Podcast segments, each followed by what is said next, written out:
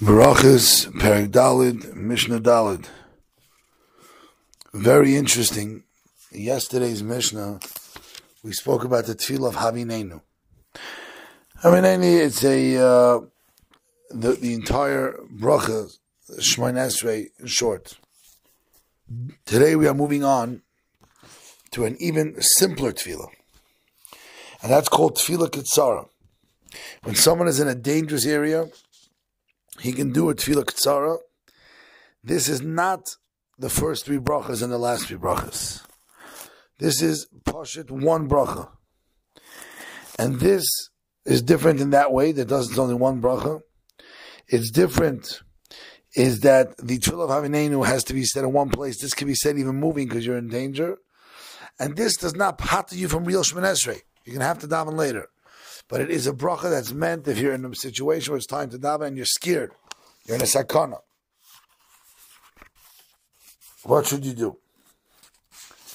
So let's begin the Mishnah first. Rabbi Lezer says, firstly, he starts with this. Someone starts with his tefillah of, of a kvias. He does not go ahead and what? He turns, looks like a burden on him. His tefillahs don't get hurt. Rabbi Yehoshua, as we mentioned, a mahalik b'makom sakana, b'sval tefillah kitzara, which is one bracha, as I mentioned to you, which you do have to daven over later, which is Hashem Hashem es amcha, Asher Yisrael. And then he says three very interesting words. B'chol parashas ha'ibur. Hashem, save everyone in Klal Yisrael. B'chol parashas ha'ibur, which means something very interesting. Even people who do Averis, even the process means they separated Ibra Malash Navera, still Abishter. We daven Yitzachechem Lefanecha. Baruch Atah Hashem Shemetila. So again, Rabbi Lezer started off the Mishnah that a person should not make davening as a ugh, a kev, I want to get over it, because then it doesn't get answered. And Rabbi Lezer tells us there's a special tefillah that someone could say, as I mentioned, one short brach, Hashem, save us, even the Bali Avera, take care of all the needs, Baruch Atah Hashem Shemetila. That can be said when you're in danger. But as I mentioned, once you pass that danger, you need to daven normal Shemon Unlike I mentioned the previous Mishnah, where if you say Havinenu, that counts like Shemon You have to say it in one spot, and you don't have to say it over. And so there's fundamentally differences between last Mishnah and this Mishnah. Mishnah Hey. This is a very interesting halacha. It goes into the three main halachas of Shemon Esrei. The first one is one has to daven standing.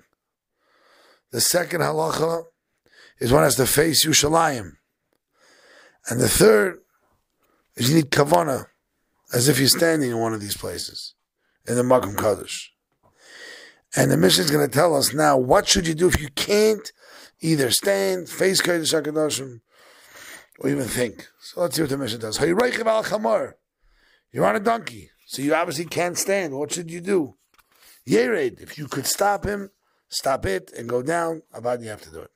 What happens if you can't? You're getting down, you're not going to be able to daven with Ruchas and Nefesh. Whether people are waiting for you, whatever it is, what should he do? He should turn his face toward where? The holy places. And that's what he should do. But if what? He cannot be mechavan to face Mekamis Aktaishim, he doesn't have to. So what should he do? Do the third to the best thing. Yechavein esliboy keneged beit kodesh hakadashim. Have kavanah. Again, the ideal is you should turn to it.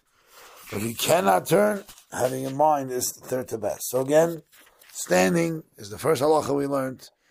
Facing Eretz Yisrael, the Makkah Hamikdash is the second.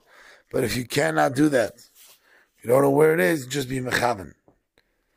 Okay, and that is really where the next Mishnah, um, Umeiz Hashem, comes in, which we will see tomorrow. Hatzlacha, have a wonderful day.